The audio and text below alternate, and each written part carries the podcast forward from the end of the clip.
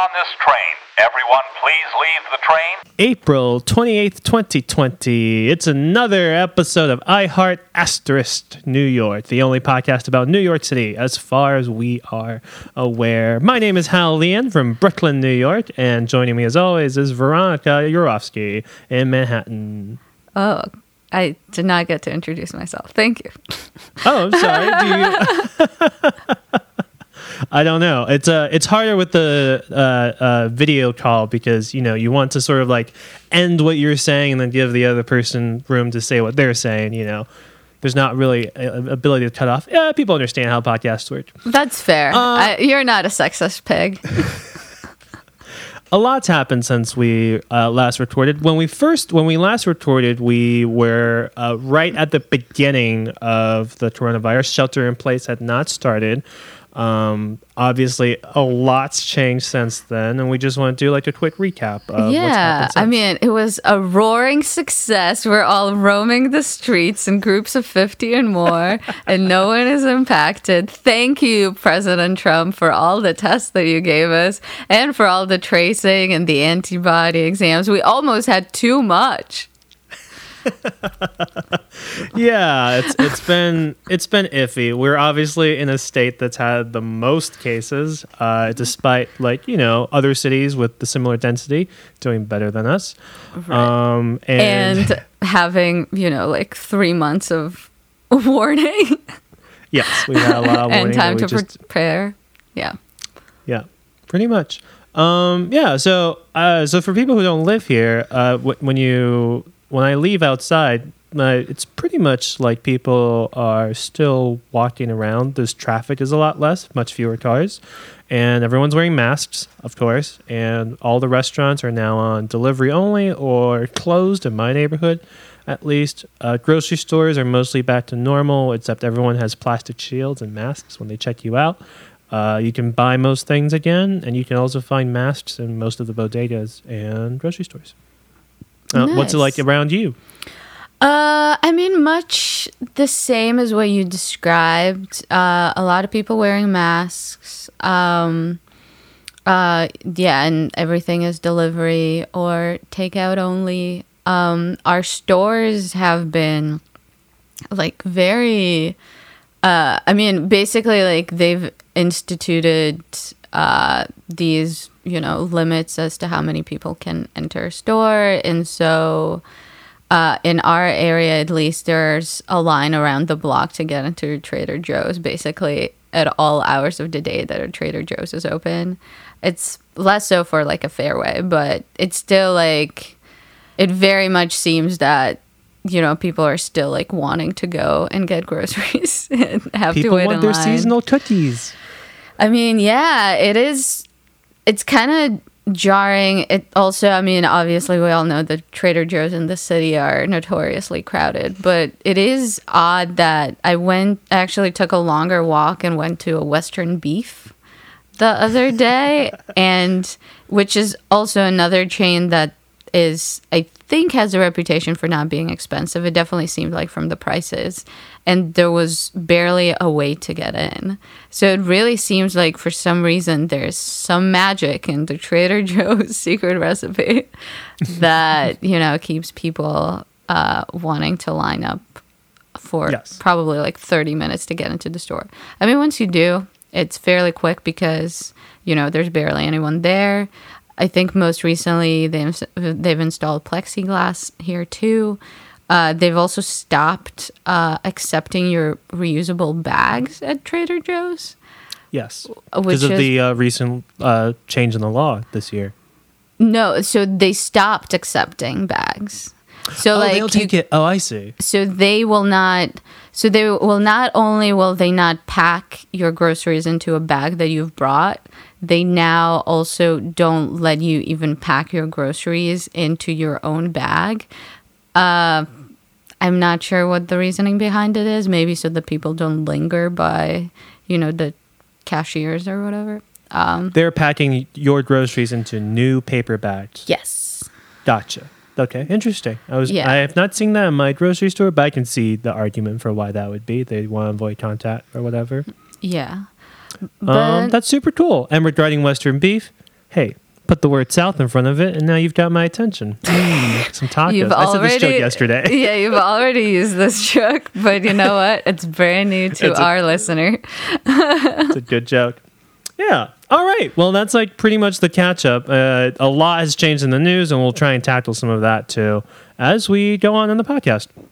Uh, so first off, we want to do we want to do a quick update on a story we tried to cover in the last episode, which is about which is about Mayor De Blasio's wife Shirley McRae and her bid for a sort of nominal position, the Brooklyn president uh, role, which is a race that's coming up either I think next year, maybe this year actually. It might be on the ballot this year.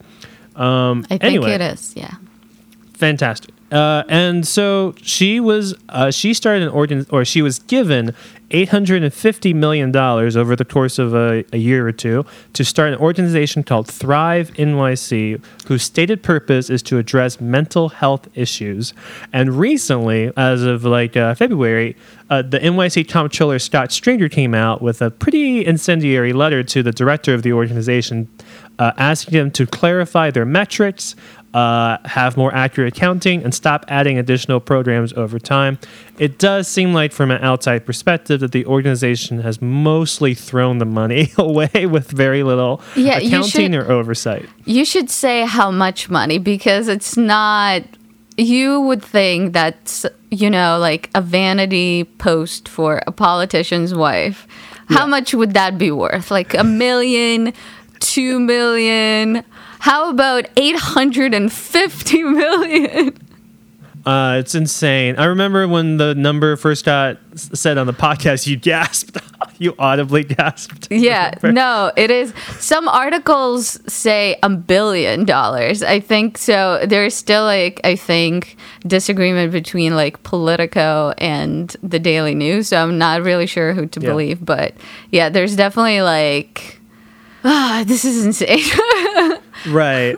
And the most recent news is that she has been appointed to uh, to co-chair a task force on racial equality in the COVID nineteen recovery, which is something we'll talk about later.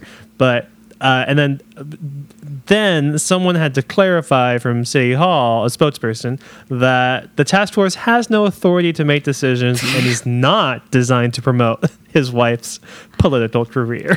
I mean, it's one of those things when someone says this is not for this purpose that Yeah. it's clearly like that is expressly for the purpose of her being elected to again this largely ceremonial role of Brooklyn Borough president that I assume most people don't really care about that we probably only know because it's Eric Adams, right? That's the current one. Eric Adams and s- not it- okay, uh, as an incendiary person. Not, I was going to Yeah. use a more charged term. I feel like I mostly know that post for him just violating, uh, like pla- uh, ba- basically being a placard abuser. Yes. Like for basically just parking by the steps to the entrance to Borough Hall. Um, so yeah, so that is crazy, and I mean I don't know that I have anything substan- substantive to say about it other than to say that it's we should all be way more upset about it than we are Yeah, Especially- you know, with like our, you know, budget deficit probably going to be in the billions of dollars, we can all look to at least one of those and see where we could get some money back. Yes, as massive cuts are being levied onto the educational system and the services for you know uh, the the needy, uh, it seems kind of insane to not at least think about like all the money we lost on Chirlane McCray. Yeah. and her uh, solo journey to solve mental illness and racial inequality in the city. Uh, Eric Yes. Adams is also the person who once held a press conference and told people he was going to start carrying a gun and lay off his bodyguards to save money for the city. Thank you, Uh, Eric. Thank you, just Eric a- Adams. just a very, just a person who likes to uh, shoot from the hip, I guess. Literally and figuratively. Exactly. Um, so yeah, that's a slight fun update. And uh, bigger news now. Uh, today was the uh, today and well, I guess in the past two days uh, uh, have been big news for the L Train uh, rehabil- rehabilitation, like Canarsie Tunnel rehabilitation pro- project. Woo! a lot of words to string together. Um, the uh, uh, among uh, uh, surprisingly little fanfare, Cuomo uh, held a press conference and uh, announced that the project was complete ahead of time and schedule and budget. That I- the MTA had saved around $100 million from the initial $926 million budget. And he listed a bunch of things that happened to the tunnel, most of which revolve around fiber optics, monitoring, and a, a fourth rail that runs power back on a third rail. You should also note that I believe he started the press conference with just gloating. He was like, Some said that I should not be interfering. Some said that I should not be. This is like the classic Cuomo victory lap where Of he course. takes credit for something that he sort of messed up in the first place. This also happened when I believe there was like uh I uh, what was it? It was something to do with like marijuana de- uh, decriminalization, which we talked about on the podcast earlier, where he was the one stalling the budget for for the bill, and then once he negotiated, well, once like the legislature gave him his demands, he let the bill be passed, and then he trumpeted the change as something that he did, even though it was him blocking it. um, but yeah, so, Classic so the Cuomo. classic Cuomo. Vintage Uh, so- Cuomo. What'd you say? I would say so because I assume we're going to talk about him and his response to the coronavirus. Yeah, he's a big figure for sure. Yeah, it definitely is like nice to remember the old Cuomo too.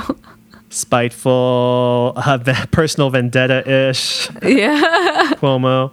Yeah, that that's largely like a Cuomo that hasn't been seen on the national stage. Um, as, as his press conferences have become more and more popular, uh, he's got like an audience, but they only see him in this one instance. Whereas I think New York uh, City is, has seen him in a lot of more range of experiences. Uh, Yeah. I- Yeah. Should, should this be the time where we talk about, you know, Corona Daddy Cuomo?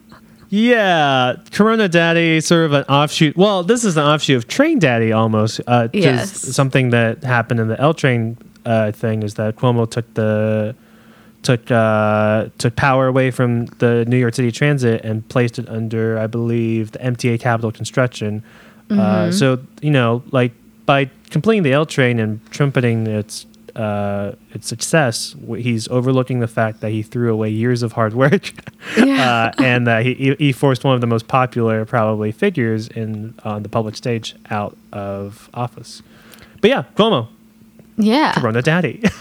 I mean, I mean, yeah, it's kind of like a hard thing to reconcile because you know we've made fun of Cuomo or you know, you know, critiqued him gently. we talked about his weird poster. His weird poster, his air train it farther into Queens from LaGuardia. His other, I mean, his uh, scuffs, scuffles with Train Daddy. But I gotta say, like, it is maybe since the bar is so low given our federal leadership, Yeah. it has been very and strangely reassuring to uh, listen to Cuomo's briefings every day and sort of know that there's at least like someone attempting to do a competent job. That's true. Um, yeah. But it should be pointed out that this crisis is a crisis of his own making. He, like many people in the government, he uh, he disregarded information about the coronavirus, Right. and even up until like the point we were sheltering in place, he was his office was sending out misinformation. I think it's. I think if I were like the governor of like Washington or like some of the West Coast states, I would be like. You know, it's nice that he's experiencing leadership, but where's like the actual praise being allocated to? Right, when there are other sure. states that have done better jobs. Yeah, there's a great article if you guys haven't read uh, on the uh, New Yorker about how like yeah, like that people keep basically your point about how like Seattle and Washington actually did a way better job at containing it. I think like the fact that like Cro- uh, Cuomo gets the spotlight is because like you said like again we had all you know the information about you know coronavirus being a major threat like months ago and yeah like everyone dragged their feet uh and I agree with all of that, but I still think that like even like the ability to you know admit to that and still do the right thing and not um, unlike our fearless leader double down on bullshit like is positive. I'll I'll like you know what? Yes, n- he's not perfect by any stretch. but just like the fact that now he is like kind of like fighting for our state to get like everything we need and he's you know shitting on Mitch McConnell in the process is kind of nice. Um, but true. yeah, obviously like this, you know, our lockdown or whatever should have started way earlier. Uh, and I think today he even like did an interview, or maybe it was yesterday, where he was like, "I wish I would have like blown the bugle." I think like he used like a weird phrase about it. Basically, like he A wanted to say, with uh, John Oliver. yeah. No, he. I think what he was trying to say is that like I wish I sounded the alarm about it, Yes. but I think what he actually said, I believe he used the word bugle about like I, I wish like if, if you know blew the bugle. It's exactly that. Cuomo says he wishes he blew the bugle on the virus in January. yeah. Uh, so this is an interview that he did with HBO, I guess. He kept repeating "blew the bugle" several times, or at least that's what the article says. It quotes him several times saying "blew the bugle." There's Uh, definitely a staffer at the edge being like, "Stop saying that. Cut it out." But yeah. Um, so fine. yeah, it's kind of it. So yeah, as I said, overall, it's a weird situation to be kind of sitting at home and you know finding Andrew Cuomo to be the most trustworthy politician that you can listen to about the coronavirus. That's true. That's true. How do you feel about his um uh his uh, slashing Medicare costs and forcing the city to pick up the bill? That's sort of a story that didn't get as much coverage among all the other things. But Yes. it, it is fun to still see him and De Blasio like duke it out. Um, Well, it seems like it's not as bad as it meant to be. Apparently, like people were fearing that it would be like a billion dollars. You know, much like It the Thrive NYC budget. uh, and it's actually just a few, like, a few hundred million is like still an insane amount of money. But yeah, I mean, not great. you know, I don't Not feel great. great about it. Again, this is like why it's so weird to, you know, be rooting for him at all. yes, he's a complicated figure for sure. But Yeah. he is having a moment right now. He's definitely having a moment. And to be honest, like, if I were to be able to vote, and I would definitely like if Biden and him were like my only two choices, I would probably pick him over Biden. President Cuomo, huh? Has a ring to it. Um, yeah. Um, it's- but yeah, I mean, how do you feel about the Medicaid thing? uh, oh, it's Medicaid. Ooh, that's bad. I always get this confused. Um, Yeah. I, I, I, th- I think Cuomo. It's very hard for me to figure out why Cuomo does some of the things he does. I, I guess I come from a philosophy that government, sort of like the Parks and Rec philosophy of government, like government should be collaborative and I don't know, serve the people who need it the most. And Cuomo on those two counts don't he doesn't done a great job. Where he's done good, he's done it almost by accident. Uh, but like he, I remember when his press conferences first started picking up steam. That on Twitter, people would talk about how his staff was surprised that people liked him after the press conferences. Like they were shocked that people had that reaction. Um, I don't know. I think he's certainly a better and more skilled politician than um, De Blasio is. He's better managing his image, but in terms of the good that he's done, it's he's sort of like De Blasio. There are progressive items you can point to in his legacy, but there are obvious things that he hasn't done yet. He uh, he's like it's the things he hasn't done that I think should define him. He hasn't raised the taxes on the wealthy to fix the budgetary issues. He hasn't. He by and large ignored the MTA until Andy Byford started, you know, getting credit for what he was doing. He and now we get pictures of him. There was a hilarious picture of him in the L train subway where he's just standing against the wall and holding like like a rail and just oh, staring yeah. into the distance. And that's the header photo that ran on the New York Times article. Yeah. I mean, yeah, yeah. I'm not sure. I, I guess I don't. I really dislike people who care about status and image, and for him, he represents like that kind of politician to me. But I also understand that he's like a beacon of hope in a very, very grim time that we're undergoing right now. He's complicated. He's yeah. No one understands him but his woman. I believe he doesn't. He's unattached to anyone. He might have a girlfriend. I think he has a girlfriend. I think he has an ex, or at least they interviewed an ex about him. There was a very creepy photo from his account about with him, his ex-wife, and his daughters, and like his son, I think, sitting down to dinner. It was like no, a it's a boyfriend. boyfriend. Sorry, Yeah. just sitting down for dinner, and it's the most formal shot. It's like a Kubrick.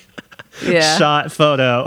And there's not enough food on the table, which makes this so weird. But there's so many. So everyone has their own individual salt and pe- pepper shaker. Yeah. Like it's very odd. It's as if they were like, okay, we don't want any of us to touch the same thing, so we each get one of whatever.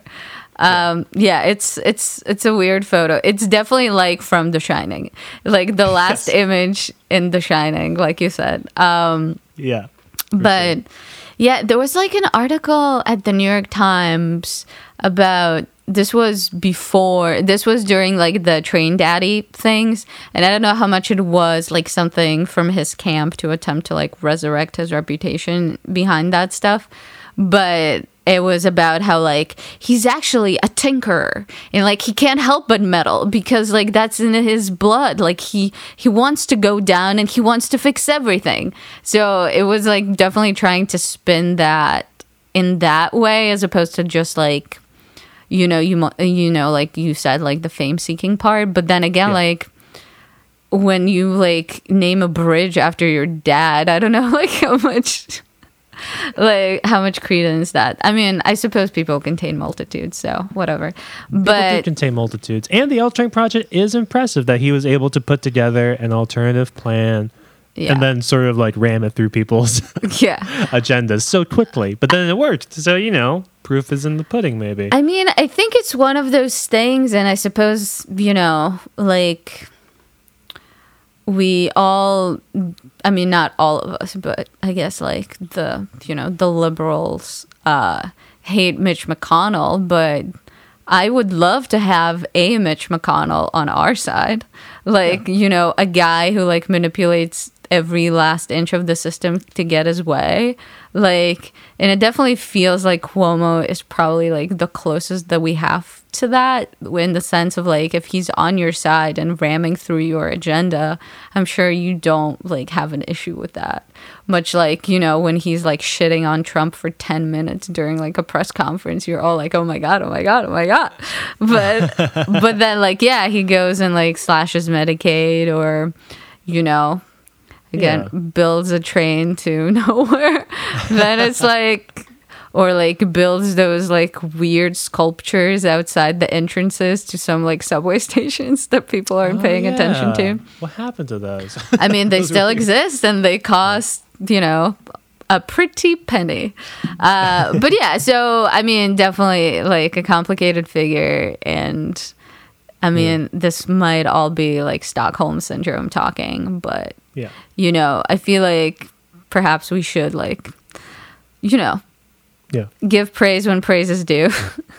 And so. while I agree that like we should have responded to this way earlier than we did, I feel like once the gravity of this whole thing hit, I think he like, you know, is fighting for the state, which is, you know, better Yeah. than we can say for some people. Only time will tell where like he stands in the history of like New York governors, but he's definitely one of the more interesting ones. Uh, there's also a great article. I think it's older. It predates the coronavirus. I think it's in the New York Times. I read it recently. I wish I had more details, but I can't pull it up at the moment. Uh, it was about how Cuomo and De Blasio came up in the New York scene because at one point, uh, it is the it is Cuomo in the federal administration for HUD, Housing Urban Development, under Clinton Right. and he's the one who pulls De Blasio up as a what, De, De Blasio at the time is on city council, not a mayor yet, and he's the one who pulls De Blasio up to help him with his work. And that's at that's the time that De Blasio gets like national recognition for the first time. Fascinating stuff. It seems like they used to be friends, and then they had a real falling out. A long time ago, we Yeah. used to be friends, but I Yeah, it's, this is a new segment where Veronica sings a fun song. I'm not sure what, who the band is. I wish I could pull Oh, that. it's the. Dandy Warhols, baby. The Dandy Warhols. Fantastic. Um, so, Um, yeah, yeah. We should talk about the main thing that's I think on at least my mind and maybe your mind, maybe all our minds, uh, which is the uh, the the the inequality that's been revealed by the coronavirus. This starts off in like a pretty dark place, which is that uh, the New York City. Does it New end City- in a non-dark place? it does not end in a much better place than where it starts off. But uh, so I don't know if people were aware of this, but when the coronavirus epidemic first started, there was actually one web page that like pretty much summarized what was happening, and you could, if you went there, pretty much like skip the news, which is what I was trying to do, skip the news. And it was the page on on the it was like a coronavirus like uh like information fact page on nyc.gov which mostly listed the stats. It was under like the doh um and it would just show you like the daily people the, the number of people from yesterday that had cases and the number of people who died so you could see like the graph was going up and we weren't anywhere near peaking that I think was pretty good in terms of like showing you what was happening that day. Like summarize, like you know, it's going up exponentially. We haven't passed the peak. Uh, but then there was like an increasing outcry for the raw data, which uh, eventually did happen, because a lot of other states were at the time releasing uh, or cities were releasing information by county and zip code, which we weren't doing. And the first day that we like the, the government acquiesced to those demands from like the press uh, and the media, it was Im- immediately apparent why they hadn't. With, because that information, I'll share my screen now so we can like all look at sort of the same thing. You too, Uh, listener. You too can share our screen. It's it's this page. Uh, uh, it's like it's a purple map and it details like where the case. Um, let me. I love that it's a to the legend. PDF. I love that they could not use any of like the map APIs that are available so that people could actually, you know, I interact with this map. I actually have a theory about that because a lot of bad news from the New York City government comes out in the form of PDFs. I think it's because it discourages people from linking to them because people reading the news probably don't want to open a PDF Oh. or whatever. So it's not like but I don't know. general fear of integrating with unknown APIs. Yeah, that I don't know. But yeah, so this is a breakdown of percent of patients testing positive by zip code of where they live. I believe there's like am- ambiguity about that on Twitter I- initially. Where, what date is this from? Because it's not to judge your thing, it looks Oh, out of date. This is updated daily. So it's Oh, really? full- Okay. April 28th. Yeah, somebody, I think some poor intern has to upload a bunch of PDFs every night. Uh, and I'll like refresh my phone and look at it before I go to sleep. I And this is deaths? What are we looking at?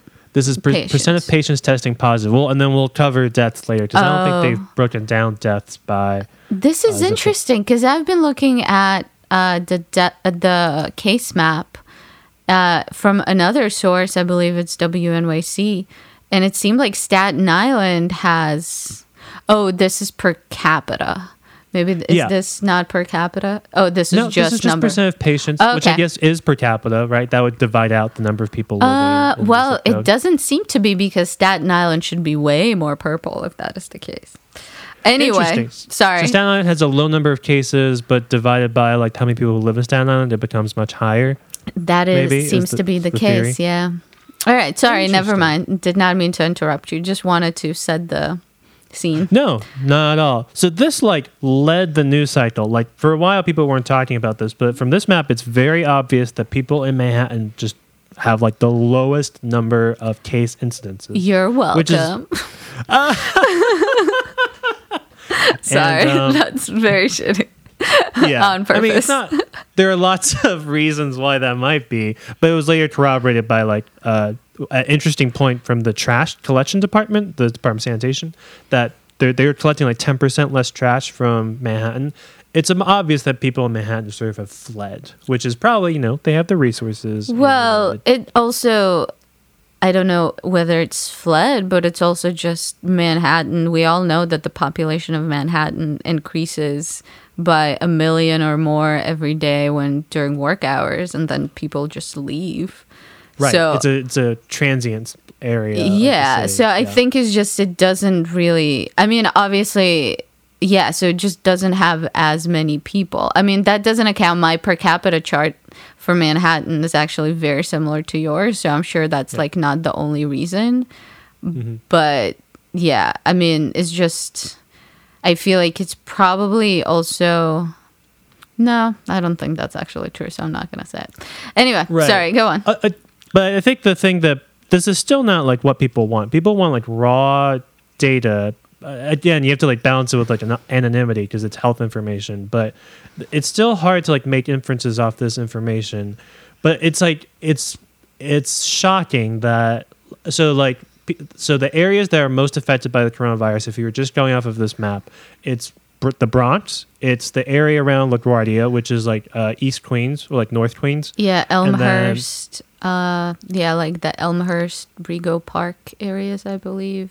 Yep, pretty much. And then there's like a and then there's like another pop around JFK, which is like East Brooklyn, some of the poorest areas in yeah, New York. Jamaica, East New York. Uh, Yeah. yeah, some of like parts, sort of like way like Eastern Bushwick, Yes. uh, and down there. I mean, I don't know if we want to like bury the lead, but it's you know the people who still have to go to work while the rest of us are sitting at home. and it's also probably places where people are living more densely. Probably Yeah. people are li- living with elders too. Yeah. And then the other places are like Sunset Park, uh, Kensington, and South Slope.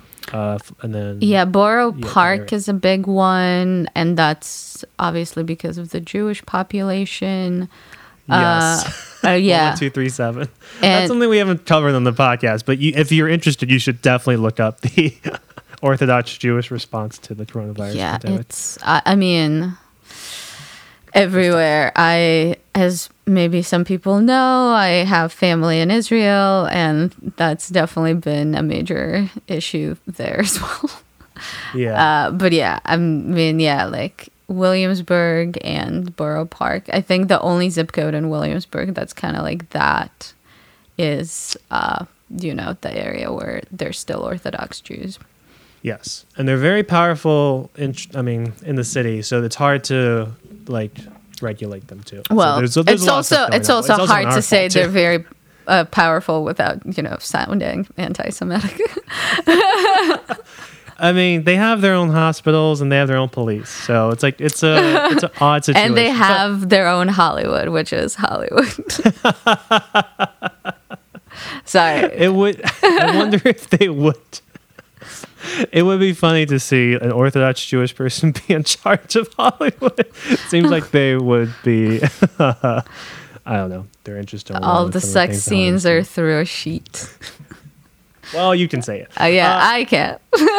All right, sorry. and and then so like more information is coming out. I think the thing that you and I have talked about often is that case numbers don't.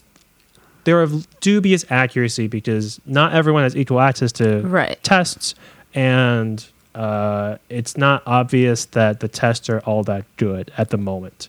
Um, Yeah. we seem to have like a lot a high false positive or false negative We've rate. definitely joked about how, you know, you want to get a test, you should cough on a rich person. That's the most surefire way to get a test right now. Yeah. But the thing that doesn't that that does seem accurate across countries and cities and municipalities is deaths. And the numbers that have come out are shocking because it's out of 100,000 people, blacks and Latinos are in blacks have 127.1 deaths and Latinos have 114 deaths. That's compared to whites and Asians which are who are at uh, 63.5 and 51.6. So basically for every one white person that's died, two black people have died from the coronavirus out of 100,000. Uh, so it's like it's pretty obvious that the coronavirus is affecting the our city unequally, which I think is pretty much the story everywhere in America. Yeah. And it seems like as soon as the coronavirus like the efforts to stop it and to contain it. Uh, and we have to do a serious reckoning at some point about the state of our country. 'Cause Yeah. for the first time ever, it's like stark. It's showing up in the deaths that's happening. Yeah. I mean, I definitely agree. And while, you know, people claim this is not racist, I mean, I suppose, but it's definitely like emphasizes the inequality of our economic system that, you know, that kind of the people in charge.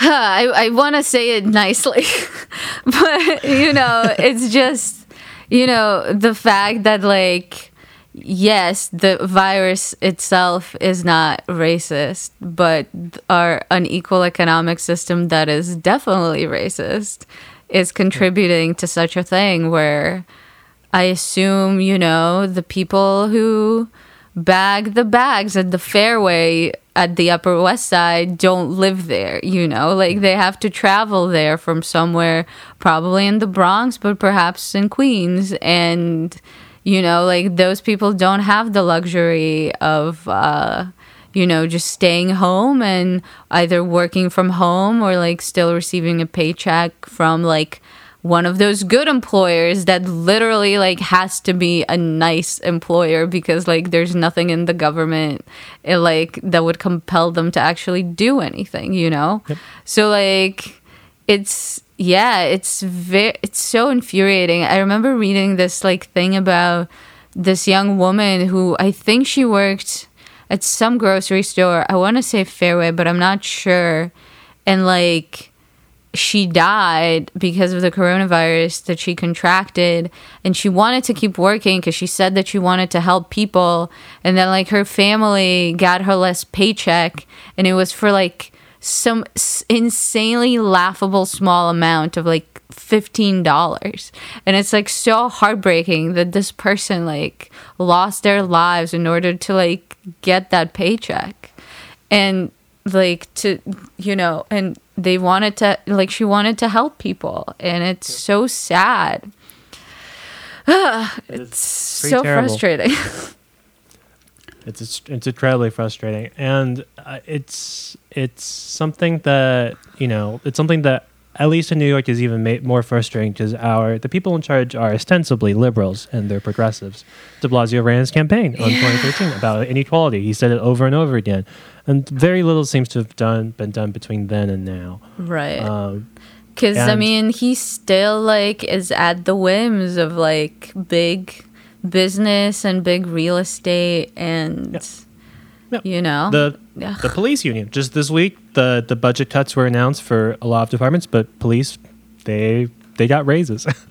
I mean it's tough to like reconcile that with what's happening and uh, and still like maintain like a facade that you know like our government cares about the people who uh, need the most. Um anyway it's all very it's all very tragic. I think the data is still like it's it's it's easy to point fingers but like the data still is very unclear about like what's happening but still clearly something is and people should you know keep an eye on it. Uh, but something that's happened uh, this is even sadder unfortunately before we get to the really funny part uh, is that i hope uh, it's super funny. The the house the unhoused population in New York has uh, had a very divisive uh, relationship with the subway. Mostly, people like to post pictures of the people sleeping in the subway around. So between there are a couple train lines where it's kind of bad. It's like the E train and the four train. Between like after like around two a maybe like around four a.m. I think if you're taking these trains, there are cars that are just populated by the why unhoused. the four train i understand the e train because it's never outside but why the four train I'm not sure. I think it's because I I don't know. I, some people have said that certain stations on the four train lead to some of the bigger homeless shelters, which I can see as a reason. Ah, okay But I might it might just be that you know it's like there's the four trains are they they run frequently. They're nice. They're like well lit. Uh, I'm not sure. Um, it's an express it's an express. yeah, fewer stops, you get more sleep. Um, but yeah, there you, you do see these awful photos, and you know the traditional hot take is that you know, like that this is gross. Uh, I, I, I, that's a reductive cake, but I, often I see people on Twitter just say that, and I'm like, this is there. This is not the fault of the people in the photo. This is the fault of a institution. Right. Um, and just uh, as after the coronavirus happened, I think it's gotten worse, which is a bit, which is kind of a mystery because supposedly there are more shelters. They have opened hotels up to uh, the unhoused. Yeah. Uh, they are trying to social distance the homeless. The numbers coming out of the deaths coming out of the homeless system are actually not that bad. They're definitely bad, but they're not that bad. It's like it's not like thousands of them uh, have died. I think it's more like in the hundreds or like the low hundreds. yeah. Um, so it's working. And but there does seem to be a huge uptick in the people sleeping on trains. And De Blasio, well, first of all, this the person who replaced uh, uh, Andy Byford. Andy Byford, the interim head of the New York City Transit Authority, whose name I don't have. I just know she's a woman. Her, I think her name is Sally something. Don't quote me on that. But she came Sarah Feinberg. Sarah Feinberg came out with an op-ed in the new in the New York Post saying that it's basically a whine. I don't know if that's how you how you read it, but it felt like she was just complaining that you know she says like since last summer we've added cleaners, hired more MTA police, and through our task force stepped up our partnership with organizations. We are changing our code of conduct to make it abundantly clear that the mm-hmm. transit system must be used by people for transport only, not for sheltering, sleeping. Because, you know, we're all reading the code of conduct every time we swipe our Metro cards. Yeah, I don't know what she's trying to do here. It seems like empty posturing. It seems like this. She's such a step down from Andy Byford. Well, I like that there was one thing that she said where it was like, just because you push the problem down to the underground or to the subway doesn't mean that it's gone or something like that. That was very much true because it definitely seems like the city is perfectly like content under normal circumstances to just like I mean not perfectly content. I mean it is true that they're trying these outreach programs or whatever, but like I mean, it definitely seems like, you know, like this has been a problem for such a long time and to just like I think like the what does the the governor said that it was disgusting or something that they're Yeah. down there and it's Yeah. like no this is like not a new problem you yeah, know it's it's only new because the news cycle is finally forcing you to like say something in public about it, which is like the shitty thing that they don't have anything prepared. They seem like they're the both De Blasio and Cuomo seem like they're deer in the headlights, essentially. Yeah, when and the people ask fact- them about it. And the fact that they are they are saying that, you know, yeah, the MTA should deal with it, which definitely seems like passing the buck cuz like yeah, if you're an MTA employee, like who is who's the like is the conductor going to shoo them away? Like who's like you know, who's doing the outreach? That's not supposed to be them. yeah. Uh, Yeah, I, And, I mean I understand the MTA is frustrated. They've had probably the, some of the most public deaths uh, numbers coming out from the coronavirus. yeah. Uh, but like they're they're they're like they're they're like appeasing to a body that does not exist. There is no department of the homeless. There's no one person in charge of the problem. It, everyone has to chip in, unfortunately. Um, but anyway, Yeah. the mayor then came out with a uh, a list. His proposal is as of I think yesterday to close about nine stations, I think it's Uh, 10, yeah. ten stations. Sorry, and I don't have to tweet. A nice on- round number. a nice round number. Mostly stations they would be closed late at night around like the 4 a.m. 3 a.m. range, and they would uh, bring in services and cleaners to help get the homeless off. Which, yes, that's a good thing. It's good that you're bringing in extra people in. It's bad that you think that closing the stations is a solution at all. It's a it's a bandage on top of a big wound, essentially and the, he's touting it like he it's like a initiative. And it's not. It's like it's something you you are pushing the problem off. And if anything you're actually hurting the homeless who might need those stations anyway to Yeah. like access services. Well, So- it's also just so what is it's never clear like there d- never seems to be a sort of a step two in the process of okay, so we get these people out of the trains. Where do they go? Like, I've read some research that says that most people on average stay homeless on trains for like six months. Oh, and jeez. and that is, you know, because like they're not trusting of the shelter system or, you know, but there and that is definitely a thing that has to be built through trust of like you know social workers reaching out multiple times and building that trust and getting them to you know get off the train and come into some sort of um, a shelter system. But there are also like people who are in dire need of medical care. And you know like there are you know we call them the crazy people, but they're literally, you know, people with mental illnesses who are on the subways because that's the last place that they can go to. And like where do where do you put those people? You know? Like do we have, you know, the capacity for, you know, mental health programs that those people need or, you know, medication that those people need and all that stuff. The first step, like if we actually want to address the problem, there has to be more stuff that we do or we're just are shuffling them around. Like this is like a very minor example, like an anecdote that happened, but uh so I live in the Upper West Side as a, as we mentioned and there was killing it. killing it, loving it. I am I am such a carry right now.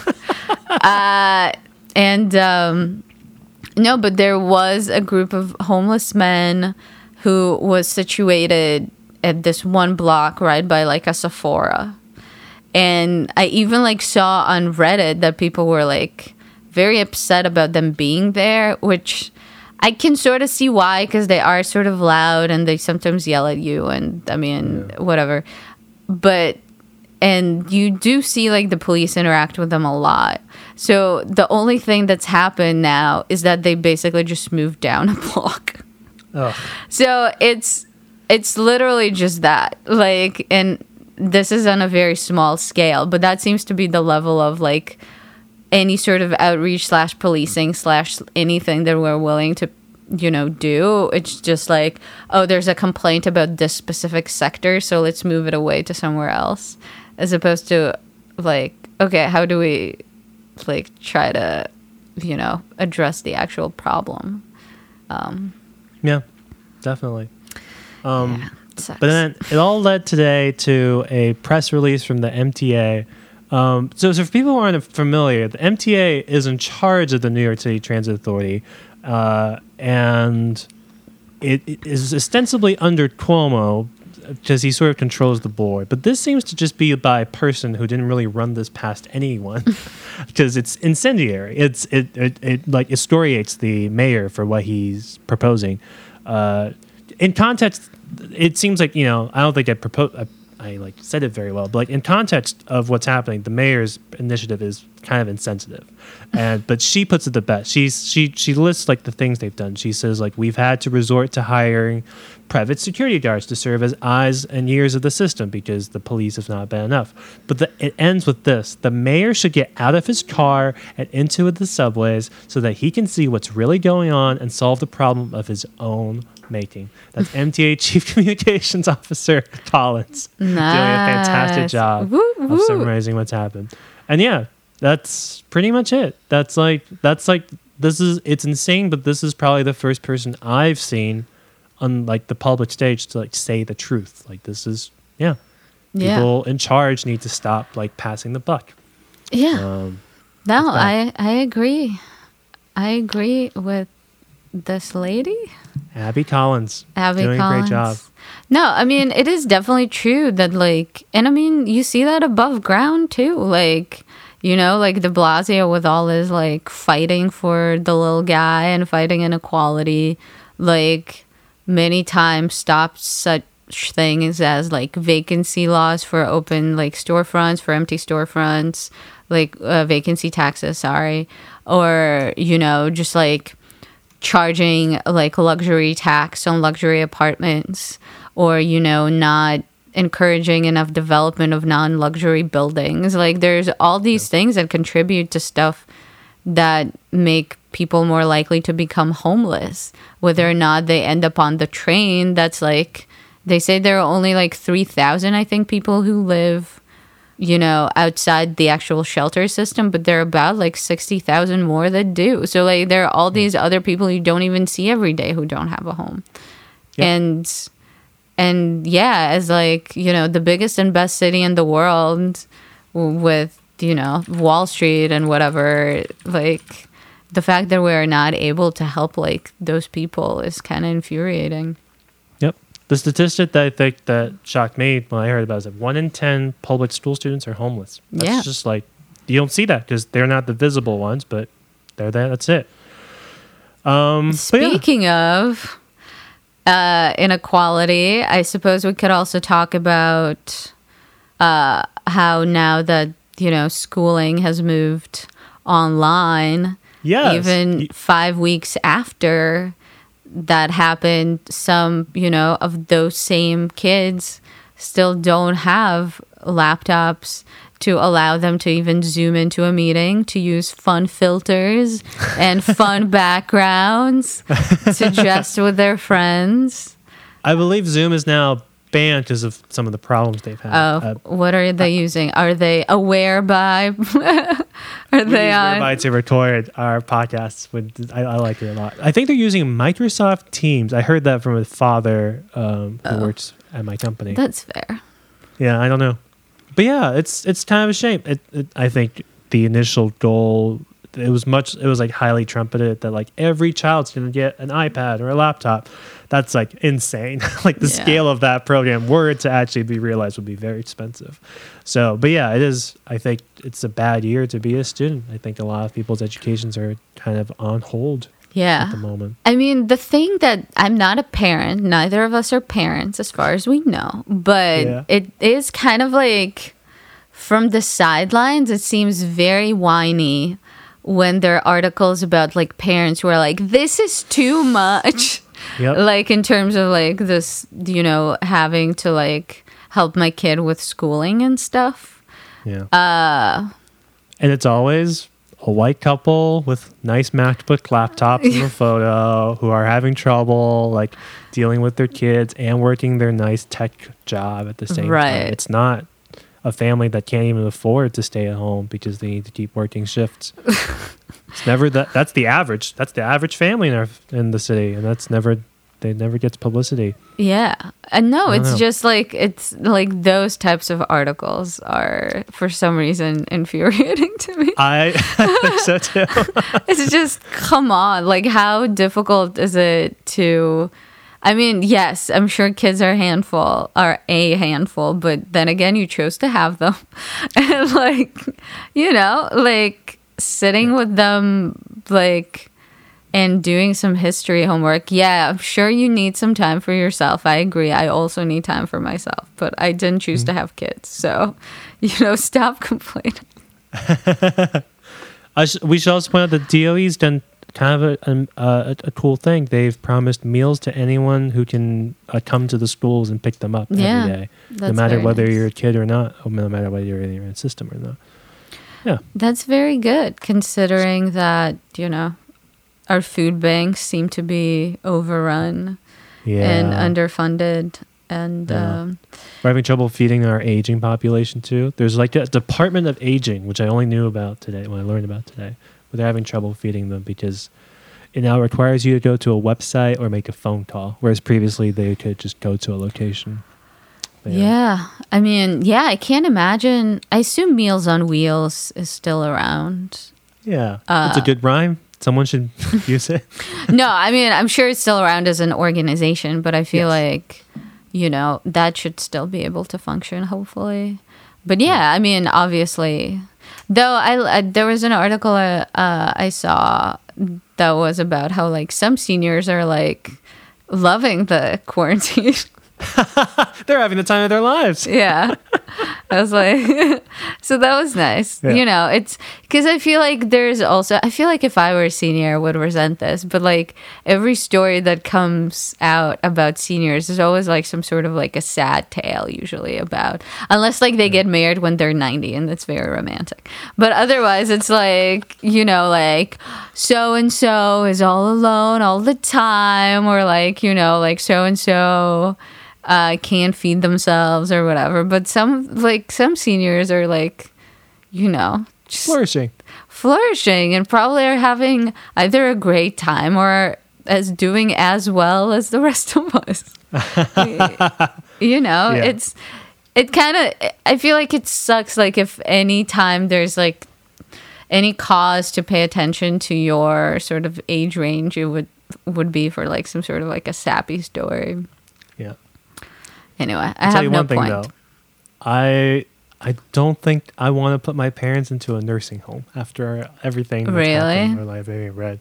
It Uh, it's grim. rough. I mean, from uh, so my family is going through like something like that at the moment Mm-hmm. when there's like a definite, I would argue, cause to put a member of our family in a nursing home. So Yeah. I can definitely, I can see both sides here. Obviously, yeah, like it's situational. It's not. it's definitely like you know it does leave people more vulnerable though from what i've read like i don't think covid is more likely to spread at a senior home it's just that like they were not prepared for it yeah. you know so it's like you know if normal precautions are being used i don't think like it's more likely to spread there but i mean mm-hmm. sometimes it's just not possible to give the kind of care that you would want to give to you know mm-hmm. your loved ones at your home. And still whether it is maintain your sanity or whether it is like literally like to their benefit i think you know Yeah. sometimes more dedicated care is what you really need Uh, true. but yeah, I mean, it's definitely, it's probably not the time to send people to a nursing home. Though, I mean, this is very dark, but there are probably beds available. uh, yeah, I mean, Yeah. yeah. it's definitely, it's rough. I mean, though you could always send them to a fun and sexy Florida retreat. A cruise ship. a cruise ship perhaps uh yeah no i don't know yeah it's definitely rough i i don't i mean there are no i feel like you and i we do come from you know like cultures where it's very much frowned upon to like not Yeah. care for your elders yourself and so yeah it's definitely like a big um dilemma Yeah. I think the solution for both of us is uh, when we get older is that we should marry a much younger person who's also a nurse. and then we get that built in, locked in. Sounds like a plan. Because, yeah, it is also like, because as I said, because of my family situation, I've definitely like given this more thought than I would have otherwise. And Yeah. Uh, I, yeah, I personally would not want to put that burden on a child or someone else because, like, it, it's an impossible decision. Like, It really is. yeah. Well, it's been an action packed episode. I want to thank our sources, which is something we started doing in the last episode. yeah. For me, it was uh, Melissa Russo, Nolan Hicks. They both have great Twitter accounts. Gothamist, New York Post, Politico, Benjamin Kabak at the Second Avenue Sagas. And I think we also did some stuff in the New York Daily News. Yes, is another uh, great Daily rag. News and uh, City and State as well. And uh, did you mention the New York Times? I don't The know. Gray Lady herself. the Gray Lady herself. Uh, Yes, the New York Times. I believe those were all of our resources. We, Yeah. we might have mentioned a New Yorker article or something, but Yeah. who cares It's about them? We're actually kind of privileged because I know in a lot of cities the newspapers are shutting down, but ours seem to be doing okay. Absolutely. moment. I mean, the size of our city is basically the size of like a country. so Pretty much. Pretty much. I think if you like Queens, I think the five boroughs beat would all place in the top 10 uh, cities by population if we, they were cities or something crazy like that. Ooh, um, yeah. fun. Only time for one more segment. Uh, New York moments. I've had the whole episode to try and think of one that doesn't involve me walking or running in the park. It's kind of hard to come up with New York moments where Uh, I think both of us hear the 7 p. I think this is kind of like surprising to some people, but both of us can hear the 7 p.m. like uh, applause yes, and that was gonna be pot clinking? mine. yeah. Uh, what's your like relationship with it? For me, it's like a fun reminder to stop working. Oh, that's nice. Uh, I think, to be honest, I was super into it in the beginning, and now it seems more of a chore, but I still Yeah. applaud. And it's, I gotta say, it's very loud where I'm at, which is good. I, I mean, I like. There's more. I, I think I've said this to you before, maybe to someone else, about how, like, this is the most neighborhoody I felt my neighborhood you know, having lived here for over four years. yeah. Um, It like the movie version of a neighborhood. York. yeah, you know, like where people like are peeking out. There have been times when uh, I've been on walks around 7 p.m. and you kind of see other people like starting to peek out of their windows or like come out of like the doors uh, of their building and just like applauding in the street. They're like people banging pans and there's um, dogs barking because I assume it's too loud. But uh, yeah, it, I mean, it's definitely a very, very nice gesture, and it's very hard to be cynical about something like that. Yeah. Um, and some people great- even yell "thank you," which is nice. You know, you mentioned dogs. It's a great time to be a dog right now. Oh, for a sure. lot of one-on-one time. yeah, uh, a friend of ours has a dog, and she was saying that he's actually more tired than he's ever been. Uh, the dog. Uh, it's because she wakes up at very early in the morning, perhaps like 7 a.m. or something. But her boyfriend doesn't go to bed until like 4 a.m. So it's very hard for their dog to pay attention to all of them. So he gets very tired. Uh, but he's very cute. Very cute. Uh, but yeah, I, I bet it's definitely a nice time to have a dog. Hopefully, all the people who adopted dogs, you know, keep them once all of this is done. Because, you know, it's like one of those things where, like, some shelters aren't open on Christmas because they know that, like, Yeah. that's a bad time to adopt a dog. uh, but I'm definitely glad that a lot of pups get homes. And hey, if there's a food shortage, there, that's a meal right there. Oh, God. Well, on that note, that wraps up this episode of I Heart Asterisk New York, the only podcast that's about New York City as Asterisk. far as I'm aware. I'm Hal Leon, I'm Veronica Yarovsky. and we'll see you on the subway, Well, we'll. virtual subway.